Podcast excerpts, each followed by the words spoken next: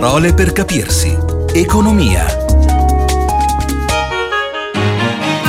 Sono Carlo Cottarelli, direttore dell'Osservatorio sui conti pubblici dell'Università Cattolica e vi parlo di alcune parole che sono importanti per capire l'economia.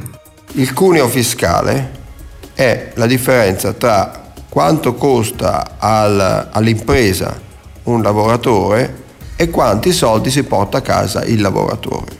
La differenza tra queste due cose è data dalla somma delle tasse e dei contributi sociali che sono a carico o dell'impresa o del lavoratore.